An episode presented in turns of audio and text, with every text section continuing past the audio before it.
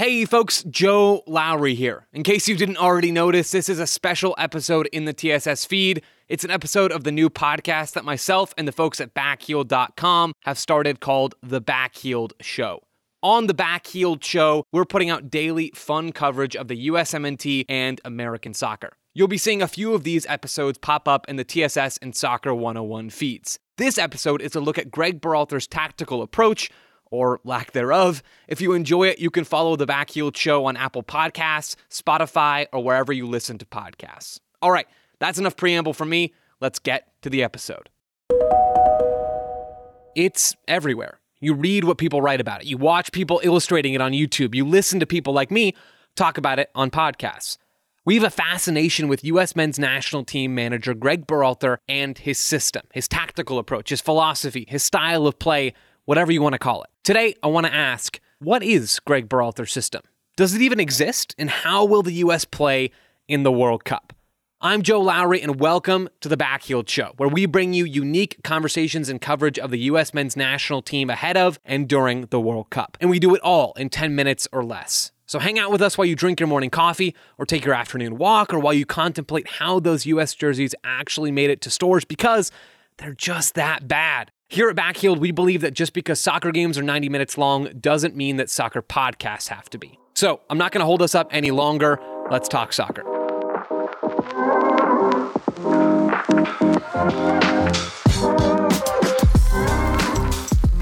To help me try to make sense of the USMNT's tactical setup, I called up Greg Velasquez from the Scuffed Podcast. Now, I've taken a lot of U.S. soccer coverage, almost certainly too much. And I can say that Greg's analysis is some of the absolute best out there. He's watched more, thought more, and drawn more convincing conclusions about the United States men's national team than probably anyone I know. So let's pick his brain. I'm now joined by Greg Velasquez from the Scuffed Podcast. Greg, thanks for being here. Hey, Joe. Happy to be here, man. What a journey we've been on this cycle. It has been a journey. And before we get into that journey in more detail and we get into Greg Berhalter and his system, I want to ask you sort of a tactics terminology question. Those words get everybody excited, believe me. Yes. Tactics terminology. When folks talk about a system, because we do talk about it a lot, what are they talking about? I think that term gets thrown around and is used to mean different things than maybe it doesn't actually mean. What is a system in a soccer context? So, I mean, you're talking about what your game model is, right? And the way you want to play. And I feel like we all have to start agreeing ahead of time before we even have a discussion what we mean for our particular conversation that we're going to have in that exact moment, what we mean. Because there's a lot of criticism thrown at Berhalter and his adherence to the system and his selections that are based around the system. And you conflate like different meanings for the word system for each of those conversations. So you do have to separate it out and be very specific about what you're talking about for that one conversation you're having in that moment. So let's then, if you and I can agree, Greg, in this conversation, let's agree to talk about the system as the game model, not necessarily the shape or any of those particular aspects, but about how Greg Berhalter wants to go about playing soccer. And with that in mind, as long as you're cool with that, I'm taking your silence as a yes. Let's look back. Let's look back to September. So not too long ago, before we go way, way back, because we're going to do that in a second. What were some of the things running through your mind when you watched the U.S. play and you watched whatever version of the system unfold back in September in the loss against Japan, the draw against Saudi Arabia? What stood out to you as you watched those games? What stood out to me in Japan was how ineffective we were at playing within the system, about applying whatever the system was onto the field of play and executing. Even within the game then, there were knock-on effects to our failure that sort of just compounded everything that we kind of feel terrible about for that 90 minutes. What specifically did you notice was going wrong? Like, what was the system that you observed or maybe the attempted system that the U.S. was trying to use in that particular game against Japan? So it looked like we were trying to, do the normal things we associate with Greg Berhalter with the ball, right? We were trying to pass our way through Japan's pressure, maintaining control. We weren't trying to create 50-50s, which we've done for Berhalter by design in certain games. But in this game, we clearly were not trying to create scramble ball moments, right? We weren't trying to create loose ball situations that we would then give ourselves an edge to win. We were trying to play a very controlled possession game up the field. And we had almost no success doing that, almost none. Without the ball, we like to be able to set a high line of confrontation, bait a team into certain areas of the field, and then try to pressure them into turnovers high up the field. And because of the lack of success that we had on the ball, in our buildup, we never could create those situations where we could then try to turn defense into attack. So it was this like runaway greenhouse effect of failure, effectively. Within, I mean, that sounds catastrophic, but I just mean within like the system, you had early failures in possession that led to later failures of application for like our defensive model. And so the whole game ended up being a pretty large mess for the U.S. in terms of preparation for the World Cup. So the thing I think you're grabbing onto there, and something that I've grabbed onto and other people have as well, is this idea that Berhalter, back on day one, right, December of 2018, is talking about how he wants the U.S. to disorganize the opponent with the ball and create chances using that possession setup. Greg, how do we connect the dots between Berhalter saying that he wants to do that stuff and the actual product that we've seen on the field? Is there an explanation that the system is not working? Is there an adherence to the system? Does the system, capital S, even exist at this point? I mean, it does. It exists in the sense that, you know, he's with the ball. He has almost always tried to possess his way into chances with the soccer ball. And that was constant from 2019 onward. He's tweaked it. He's adjusted it. There are games, specific games where he has moved away from that style of possession, like we talked about, and leaned more towards lower percentage decisions on the soccer ball. But what it says to me is, the system is certainly, if it's going to succeed in the possession style that he tried to do against Japan, then it is heavily, heavily personnel dependent.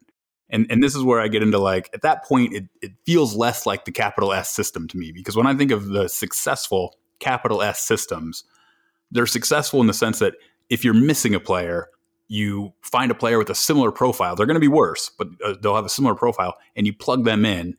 And then you will have a slightly worse product than what you had, but it will be readily identifiable as a similar system, outcome.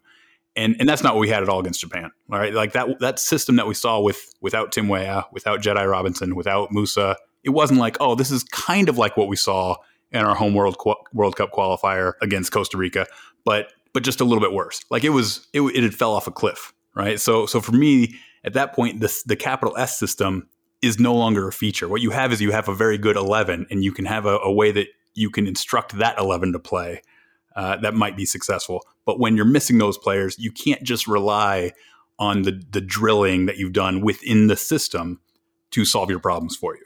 I'm thinking ahead to the World Cup here, Greg, and trying to imagine how the U.S. is going to go out and play against Wales and against England, against Iran. Are you confident that you know how the U.S. is going to come out in those games? Are you confident that they're going to come out and play with the ball and try to do the things that Berhalter said way back on day one about disorganizing the opponent with the ball? Or are we going to see either a flawed version of that initial system or sort of an abandonment of that altogether to go back to, you've referenced it a couple of times, but some of the games against Mexico? What are we going to see? And is the fact that we don't know the answer to that a problem? I don't think it has to be a problem that we don't know the answer, because what we can say for sure is that Berhalter is willing to be pragmatic. And the times that he has shown that most clearly have been in moments that call for pragmatism, for lack of a non-tautological way of saying it, because they were knockout games, right? They were elimination competitive games. They were the Nations League final against Mexico. It was the Gold Cup final against Mexico, right? In those games, the World Cup qualifying matches, where it's not a friendly. This is like, I need a result here. And when we have played games where we needed a result and the game called for that kind of a shift tactically, Berhalter has shifted tactically. So there's no reason to think that he wouldn't do this in a World Cup, that he would sort of go out on his, positional play shield, so to speak. So I don't think that, I'm not particularly worried that will happen. I'm worried that in games that do call for the capital S system, because some games will call for that. Like, you can't just choose to play against the ball against another team that doesn't want to have the soccer ball. So the worry is, will we be able to execute in those games where we actually do need to see that system play successfully? Greg, I think we solved this for sure, right? Everybody thinks we solved it. Listeners, you all, I'm sure, think we solved this. Greg, thank you so much for joining me to talk through all of this stuff, whether the system has a capital S, a lowercase s, or doesn't exist at all. I appreciate you taking time to come and talk tactics with me. Appreciate you, Joe. Appreciate what you do for the U.S. men's national team discourse. Before I let you go, Greg, where can people find your work? There'll be a link to follow you on Twitter in the show notes, but what else do you want to plug before we get out of here? I think anyone who's listening probably knows that we're on Scuffed Pod. Joe, I don't actually even know the handles. Just dig into the replies to Joe Lowry, and you'll find me, you'll find Adam Bells, and you'll encounter us along the way. Boom. You'll encounter Greg and the rest of the Scuffed crew. That's it for this episode of The Backheeled Show. If you're looking for more American soccer coverage, check out Backheeled.com for stories on the USMNT, the World Cup, and much, much more.